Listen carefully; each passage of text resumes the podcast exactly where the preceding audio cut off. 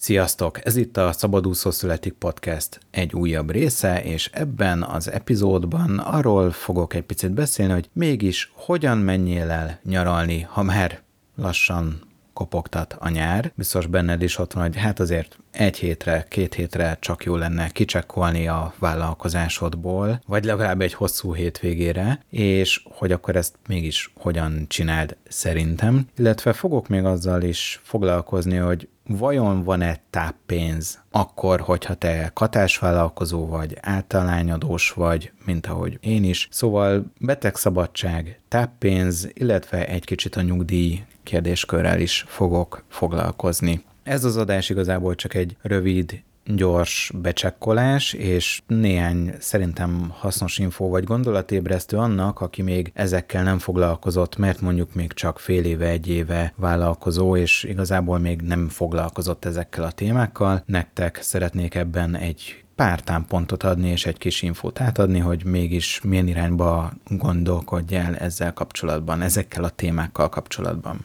Ha még nem követted be ezt a podcastet, akkor kérlek, hogy ezt tedd meg azon a platformon, amin éppen hallgatsz, illetve kérlek, hogy iratkozz fel a szabadúszószületik.hu-n a hírlevére, ahol hasznos infókat, tapasztalatokat osztok meg veled, olyan témákat is, amik itt a podcastben nem feltétlenül hangzanak el. Illetve kérlek, hogyha van olyan ismerősöd, akinek érdekes lehet, hasznos lehet ez a podcast, akkor neki is küld tovább akár ezt a podcast részt, akár magát az egész podcast csatornát. Úgyhogy akkor vágjunk is bele.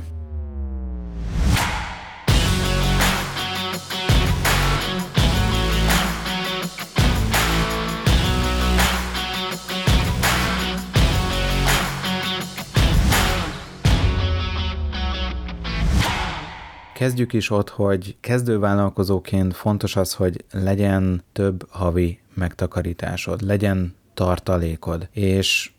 ugye változó, hogy ki mit szokott javasolni, mit szoktak javasolni általában, de tipikusan ez a 6 12-18 havi megtakarítás az, amit szoktak javasolni, hogy ennyi tartalékod azért legyen már akkor, amikor belevágsz a vállalkozói létbe, tehát mondjuk felmondasz a munkahelyeden, és elkezdesz full-time vállalkozni, illetve nyilván ez célszerű később is tartani, hogy legyen legalább 3-6 havi megtakarításod folyamatosan, amihez viszonylag könnyen hozzá tudsz jutni, tehát ez ne, nem tudom, Coca-Cola részvényekben legyen, vagy, vagy olyan befektetési formában, mondjuk életbiztosításban, amihez nagyon nehezen, nagyon hosszú idő alatt tudsz hozzájutni, mert hogyha bármi gubanc van, akkor ugye itt akár több hét is lehet, amíg hozzáférsz a pénzedhez bizonyos megtakarításoknál, míg hogyha mondjuk ott van a szemládon egy része, vagy mondjuk állampapírban van, akkor azokat azért viszonylag könnyen fel tudod szabadítani, vagy mondjuk bankbetétben, akkor azokat viszonylag könnyen fel tudod szabadítani, és akkor igazából, hogyha sürgősen kell a pénz, akkor könnyen hozzá tudsz férni. Kezdjük egy kicsit a nyaralással, mert engem most ez izgat a leginkább, és aztán majd megyünk tovább a többi témára, és szerintem már azért többeteket foglalkoztat, így, hogy már azért süt a nap, kezdenek 20 fokok lenni, így azért mindenkinek eszébe jut, hogy nyáron azért kéne egy picit menni erre-arra, akár belföldön, akár külföldön, és hát azért szerintem sokan látjuk, hogy mondjuk a szállásdíjak, akár belföldön, akár külföldön, azok úgy Hát néha úgy, úgy én is kamillázok, hogy mi történt itt. Mondok egy nagyon-nagyon egyszerű példát. Mi három éve voltunk, még a Covid előtti utolsó nyáron voltunk hármasban kislányunkkal Olaszországban nyaralni, és direkt megnéztem, Bookingon foglaltam a szállást, 197 ezer volt kb. egy hétre. A szállás. Ez egy komplet gyakorlatilag egy kis házikó volt, egy bungaló gyakorlatilag az olasz tengerparton, tehát tényleg így kettő perc séta volt konkrétan homokos tengerpart. És most megnéztem csak kíváncsiságból, hogy mégis mi a helyzet, és konkrétan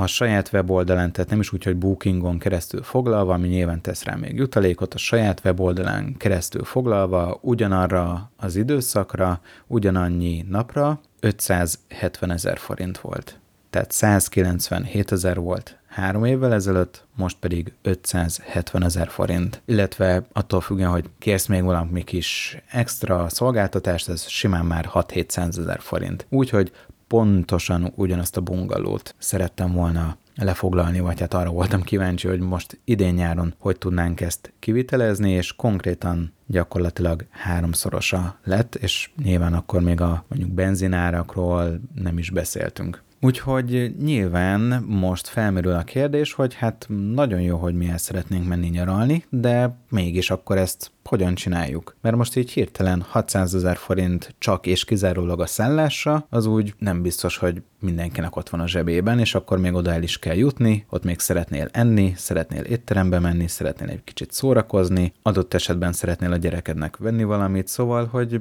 azért itt kicsit elszálltak az árak, és akkor még ugye én még csak a szállást néztem meg gyakorlatilag. Egyébként kalkuláltam már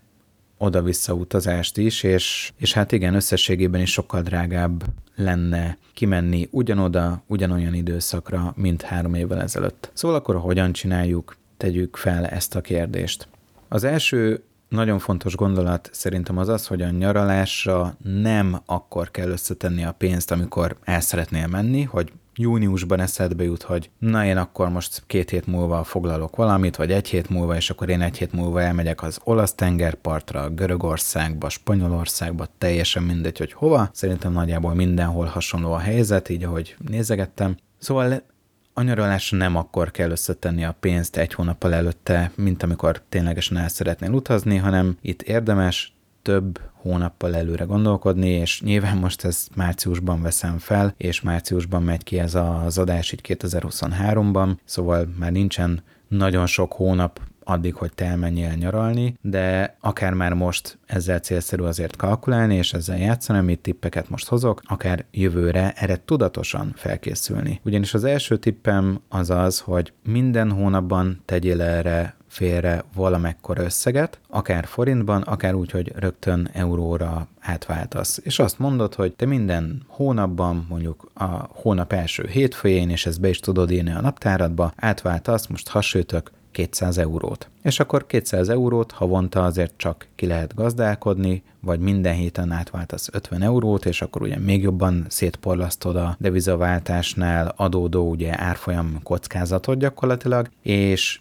most ezt igazából döntsd el magadnak, hogy milyen időközönként, hogy mondjuk minden hétfőn, minden pénteken átváltasz 50 eurót, 100 eurót, havonta egyszer váltasz át, teljesen mindegy, de hogy váltsál át mondjuk eurót heti vagy havi szinten, fixen, heteken, hónapokon keresztül, és akkor mire oda jutsz, hogy júniusban lefoglald a szállást, vagy utazzál konkrétan, addigra ott lesz az eurós számládon, nyilván praktikusan erre mondjuk egy Revolut vagy egy Wise az a megfelelő platform szerintem, nem pedig egy magyar banknak a, a számlái, mert ott sokkal vastagabban fognak a ceruzák, ott igazából filc tollak vannak, amikkel satírozzák az árfolyamokat, szóval nagyon ajánlom neked a Revolutot vagy a Wise-t, és ezeken váltsál át minden hónapban x eurót, amit látod hogy ki tudsz gazdálkodni, és amikor oda kerülsz, hogy na akkor most ki kell fizetni a szállást, le kell foglalni, vagy már konkrétan utazunk, akkor ugye nem az van, hogy na most egyszerre kell mondjuk 600 ezer forintot átváltani euróra, hanem akkor már ott van mondjuk a 600 ezer forintnak mondjuk legalább a fele, vagy kétharmada, vagy akár az egész ott van, hogy na akkor most kell kifizetni 600 ezer forintnyi eurót a szállásra, és akkor ez könnyedén ki tudod fizetni, és hogyha éppen 440 forint az euró árfolyam, akkor nem fogsz a kardodba dőlni, mert mondjuk most, amikor ezt felveszem, ilyen 390 forint körül van az euró árfolyam, és akkor mondjuk én most átváltogatok x eurót, és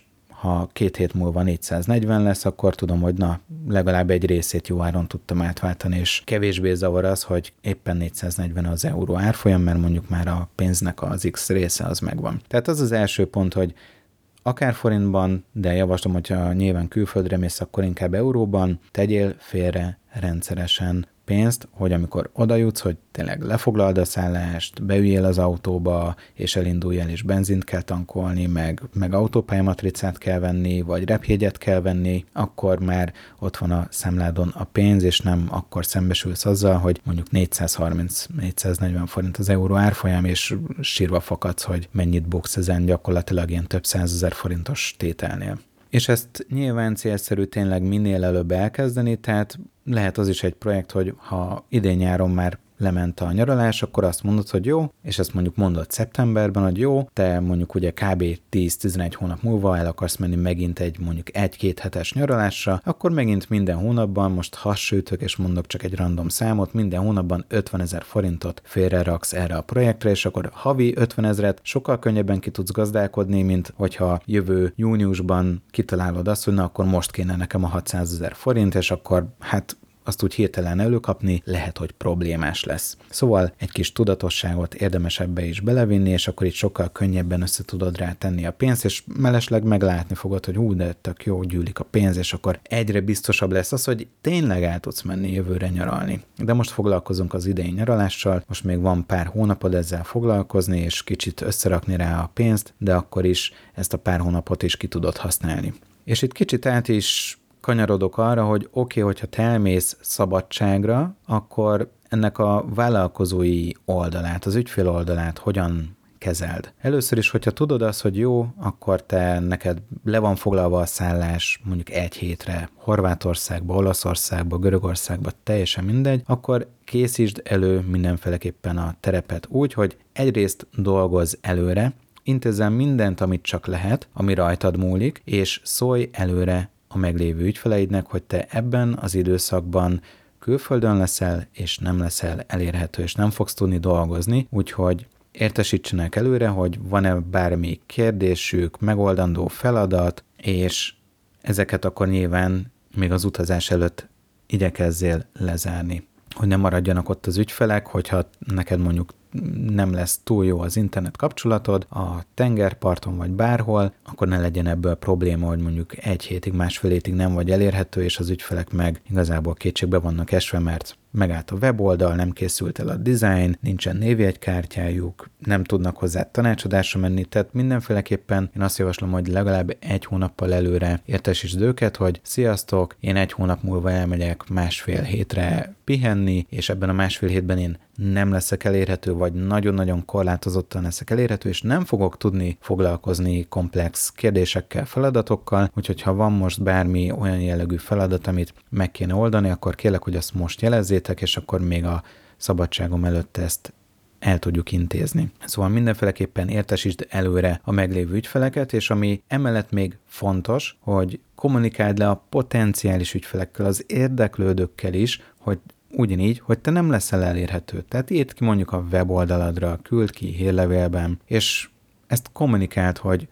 ha valaki szeretne jönni tanácsadásra, vagy szeretne kérni árajánlatot, ugye mondjuk kivitelezőknél ez ugye abszolút egy adott téma, hogy, hogy valaki kér árajánlatot, és ezt is mondjuk a weboldalon keresztül, vagy hírlevélben akárhol tudod kommunikálni, hogy te ebben az időszakban, ebben a másfél hétben mondjuk nem leszel elérhető, úgyhogy a beérkező árajánlatokat, azokat vagy küldjék előbb az árajánlatkéréseket, vagy pedig ebben a másfél hétben mondjuk te nem leszel elérhető, és nem fogsz tudni árajánlatokra reagálni, és nem tudsz ezekre visszaérni és kiküldeni árajánlatot. Jó, tehát fontos, hogy ezt kommunikáld le a meglévő ügyfelekkel és a potenciális ügyfelekkel is, hogy te egyrészt nem leszel, másrészt hogyan leszel elérhető ebben az időszakban, és akkor nyilván, hogy akkor én visszajövök másfél hét múlva, és akkor fogom tudni elkezdeni feldolgozni a beérkező kérdéseket, tehát nyilván másnap, az érkezel, nem fogsz tudni az összes ügyfelednek válaszolni, hanem akkor nyilván az egy kis időbe bele fog telni, hogy szépen lassan feldolgozzál minden beérkező kérdést, ami beérkezett másfél hét alatt. Kanyarodjunk át egy picit a betegszabadságra és a táppénzre, mert szerintem nagyon hasonló ez a téma sok szempontból. Egyrészt azt tudnod kell, hogy katásvállalkozóként, általányadós vállalkozóként olyan, hogy táppénz, mint egy alkalmazottnál nincs. Tehát nincs olyan, hogy te elmész betegszabadságra mármint olyan formában nincs, hogy te bejelented ezt, hogy hát akkor én most beteg vagyok, és akkor mint egy alkalmazottnál te ugyanúgy ugye x napig kapod kvázi a normál fizetésedet, vagy annak egy nagy részét, és akkor meg tudsz nyugodni, hogy jó, én most kiestem egy hétre, de igazából kapok arra az időszakra is valamekkora fizetést. Nyilván, hogyha te vállalkozóként gyakorlatilag nem dolgozol, és nincsen még most idézőjelben mondom passzív bevételi forrásod, mint mondjuk egy online tréning, amit ugye online bárki bármikor meg tud vásárolni, és tud neked fizetni érte. Hogyha neked ilyen nincs, hanem mondjuk te tanácsadásban utazol, vagy kivitelezésben, és nem tudsz egy hétig dolgozni, mert nem tudom, ágyban fekszel egy hétig, és nem tudsz weboldalakat, dizájnokat, bármit csinálni, vagy tanácsadást vinni, kócsolni, akkor nyilván arra az időszakra gyakorlatilag nem lesz bevételed, mert nincs ilyen formában, hogy táppénz vállalkozónak. Egyrészt ezért is fontos, hogy legyenek megtakarításaid, tényleg itt több hónapnyi megtakarítás, ami szerintem mindenféleképpen javasolt, hogy az ilyen időszakokra muszáj előre felkészülni, és muszáj ezt, ha tegnap indítottad el a vállalkozásodat, akkor is muszáj ezt tudatosítani magadban, hogy igen, előfordulhat az, hogy az ember beteg lesz, és bizony akkor nem lesz bevétele, nem fog tudni számlázni ügyfeleknek, és hát erre érdemes előre felkészülni. És nyilván mindenki azt gondolja, hogy ó, hát én sose szoktam beteg lenni, sose szoktam eltörni a kezemet, sose szoktam eltörni a lábamat. Évek óta nem voltam beteg, de azért a Covid óta én úgy látom, hogy igazából egy náthával is el lehet szüttyögni egy-két hétig, mire az ember úgy helyre rázódik. Szóval igenis muszáj erre rákészülni, muszáj erre felkészülni, és muszáj, hogy legyen tartalékod, akár konkrétan erre a célra külön pakolva, most hasonlítok 200 ezer forint, hogyha tényleg, főleg, hogyha bármi egészségügyi ellátásra szorulsz, akkor ne legyen kérdés az, hogy mondjuk be tudod gipszeltetni a kezedet akár egy magánkórházban, hogyha mondjuk olyan helyzetben vagy, hogy nem tudod vagy akarod kívánni azt, amíg az állami szférában kiszolgálnak. De egyáltalán, hogy tényleg magára arra legyen kereted, hogy azzal számolsz, hogy jó, én hetente mondjuk számlázok 150 ezer forintnyi munkát, mert kócs vagyok, és én kócsolok hetente X ügyféllel, hogyha ez az egy hétnyi kereseted, bevételed kiesik, akkor azt valahonnan elő kell teremteni, és erre kell, hogy legyen tartalékod. És erre már kezdővállalkozóként is gondolj, és készüljél fel, hogy ha te ne adj Isten, tehát nyilván senki nem számol ezzel úgy igazán, meg senki nem akar beteg lenni, de hogyha ilyen előfordul, és kiesik egy-két hétnyi bevételed, akkor mi lesz? Szóval legyen ott egy kis félretett pénz erre a célra is kvázi. És reméljük, hogy évekig nem kell hozzányúlnod, de legyen valamekkora tartalék konkrétan, mert senki nem fog téged ebben az időszakban eltartani, és itt most nyilván az államra gondolok, hogy te nem fogsz erre az egy hétre, két hét kiesésre az államtól semmiféle bevételt kapni, táppénz vagy hasonló jogcímen. Itt ajánlom egyébként neked a figyelmetbe az önkéntes egészségpénztárakat, mert ha oda beutalsz havi 5-10 ezer forintot, akkor mondjuk legalább az ilyen gyógyszerekre elég tud ez lenni már ez a pénz, hogy tényleg havonta 5-10 ezer forintot oda beutalsz, az ott szépen el van, azt ugye nincs ott a sima normál folyószámládon, nem tudod elkölteni zsemlére és kakaóra, szóval azt nyilván nem tudod csak úgy elszórni vagy bulizásra, de amikor beteg vagy és kell mondjuk venned egy neocitránt, egy fájdalomcsillapítót, egy bármit, akkor igazából ott van az egészségpénztári kártyád, és azzal szépen beballagsz a gyógyszertárba, és akkor arról fizeted ki, azzal veszed meg a fájdalomcsillapítót, a neocitránt, a bármit. Nyilván itt azért fontos tudni, hogy nem lehet mindig mindent elszámoltatni egészségpénztára, de azért elég sok mindent, tehát vannak elég sok vitamin is például, amit elszámolnak egészségpénztára, és akkor igazából ezzel is bejebb vagy, és ez is gyakorlatilag egy kis felkészülés, hogy most havonta 5-10 ezer forint, az nem a világ pénze, de mégis amikor beteg vagy, és mondjuk kell venni egy szatyornyi gyógyszert, akkor ott már megvan rá a pénz kvázi. Plusz ugye azért azt sem árt tudni, hogy mondjuk egészségpénztára el lehet számolni mondjuk szemüveget. Hogyha te szemüveges vagy, és mondjuk két-három évente csináltatsz szemüveget, nyilván meg kell nézni, hogy hol lehet egészségpénztári kártyával fizetni szemüveget, de erre is van mód, és akkor annál is ugye ugyanez a helyzet, hogy nem mondjuk két évente egyszer kell 100 ezer forintot hirtelen idézőjelben mondom hirtelen elővirítani, hanem te minden hónapban oda félreraksz az egészségpénztári kártyádra, számládra 5-10 ezer forintot, és amikor oda jutsz, hogy na, eltelt három év, és kéne már egy új szemüveg, akkor igazából nem fog hirtelen nagy megterhelést okozni. Az, hogy nekem ez a 80 ezer forintos szemüveg keret tetszik, és nem tudom, plusz 40 ezer forint a maga a lencse, és nem fog problémát okozni az, hogy na, akkor most nekem idézőben mondom, hirtelen ki kell fizetnem 120 ezer forintot egy új szemüvegre, mert már érzem, hogy, hogy már nem jó a mostani szemüvegem. Szóval ennek érdemes kicsit utána nézni, kicsit ilyenben gondolkodni, hogy ne csak úgy az egyik számládra vagy egy Revolut szévbe pakoljál el 5-10 ezer forintokat, mert ugye a folyószámla, meg a Revolutos széf is olyan, hogy igazából három kattintással fel tudod szabadítani ezt az összeget, visszapattintod a sima Revolutos számládra, és igazából 5 másodperc múlva már el tudod azt a pénzt költeni, amit hónapokig gyűjtögettél a Revolutos széfedben például. És azzal meg, hogy mondjuk egy önkéntes egészségpénztári számlára rakod, megnehezíted a saját dolgodat olyan tekintetben, hogy azt bármire, akár hülyeségre, sörözésre el tud költeni. Jó, tehát itt is érdemes egy kis vállalkozói tudatosságot magadra szedni, és tényleg tudatosítani azt, hogy ezekre a helyzetekre érdemes felkészülni, fel is kell készülni, és mondjuk egy szerintem egy tök jó alternatíva az, hogy tényleg így ezekre felkészülj, hogy mondjuk egy önkéntes egészségpénztári számlát nyitsz, és akkor minden hónapban oda valamekkora kis összeget félreteszel, nekem is van, teljesen mindegy, hogy melyik pénztárról beszélünk, nem vagyok semmelyik pénztárnak, meg akármilyen befektetési szolgáltatónak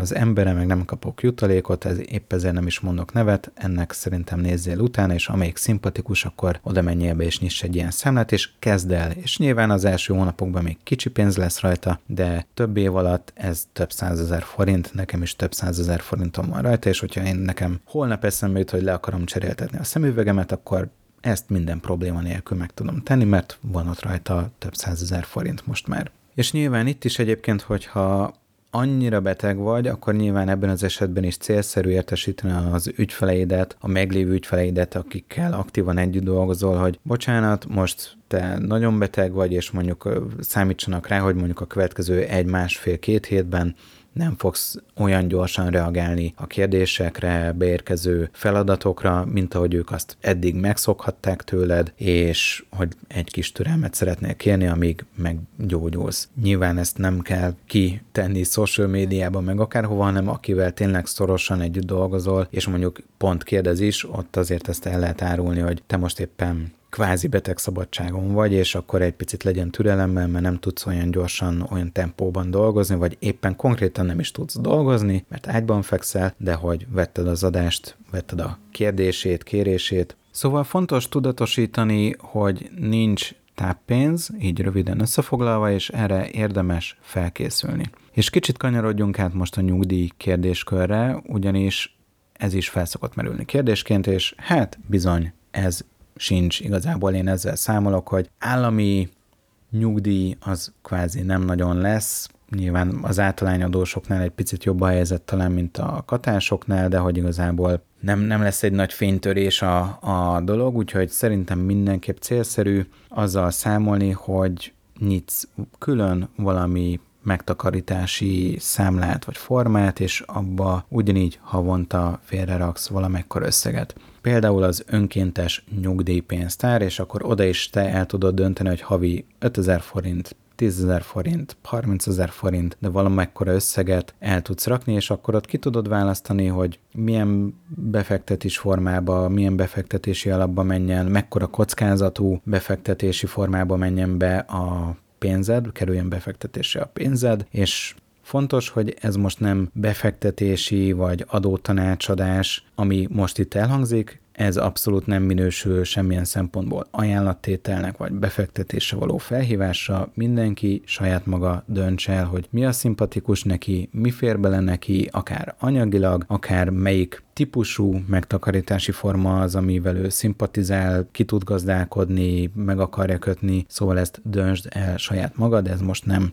befektetési tanácsadás, hanem szimplán csak egy kis tájékoztatás, hogy vannak lehetőségek a piacon, érdemes ezeknek utána nézni, utána járni, akár szolgáltatói, megtakarítási fronton, hogy melyik szolgáltatónál milyen megtakarítási formák érhetőek el, milyen hozamokkal érhetőek ezek el, és akkor tudsz dönteni. Nyilván van egy csomó szolgáltató, csomó akár független tanácsadó a piacon, akiket konkrét kérdésekkel meg tudsz keresni, engem ilyenekkel ne keressetek meg, mert én ezekben nem vagyok otthon, én azt tudom elmondani, hogy nekem ezek közül van több is, és pont azért mondom és ajánlom, hogy te is nézzél ezeknek utána, mert igazából ezek biztosan jól fognak jönni a későbbiekben, és nem árt, hogyha van valami olyan megtakarítási formád, amihez tényleg nem tudsz úgy hozzáférni, mint egy sima folyószámlán lévő pénzhez, vagy egy mondjuk bankbetéthez, amit igazából pikpak fel tudsz szabadítani és el tudsz költeni,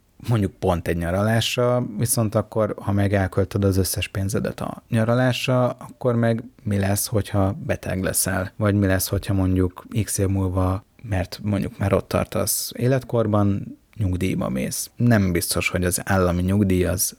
olyan tökéletesen el fog tudni tartani téged, most viszont még van erre időd felkészülni, és hogyha most havonta félre raksz valamekkor összeget, akkor nyilván a későbbiekben lesz sokkal jobb. Fontos, hogy tényleg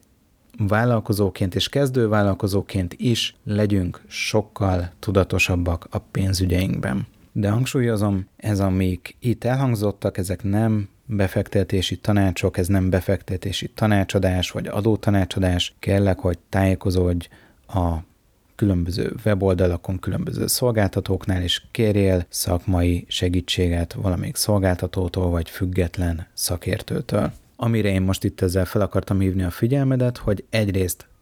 gondolkodj el ezeken, készülje fel ezekre a helyzetekre, és készülje fel arra, hogy egyszer majd váratlanul te is nyugdíjas leszel egyszer majd váratlanul, lehet, hogy jövő hónapban beteg leszel. Lehet, hogy váratlanul idén nyáron el akarsz menni nyaralni, vagy jövőre el akarsz menni nyaralni. Vagy lehet, hogy váratlan kiadásod lesz, váratlanul tönkre megy az autód. Van félretéve 100-200 ezer forintot, hogy megjavítasd? Szóval ezekre érdemes felkészülni és apránként összerakni ezeket a pénzeket, és nyilván ez idő idő, idő, de valamikor el kell kezdeni ezekre összerakni a pénzt, hogy amikor tényleg beüt a krak, ami tényleg sok esetben egy betegség, egy baleset, egy bármi, az tényleg váratlan, szemben mondjuk egy nyugdíjjal, hogy te olyan idős lettél, hogy nyugdíjba tudsz menni. Szóval ezekre érdemes felkészülni, és akkor most még apránként össze tudod tenni ezekre a pénzt,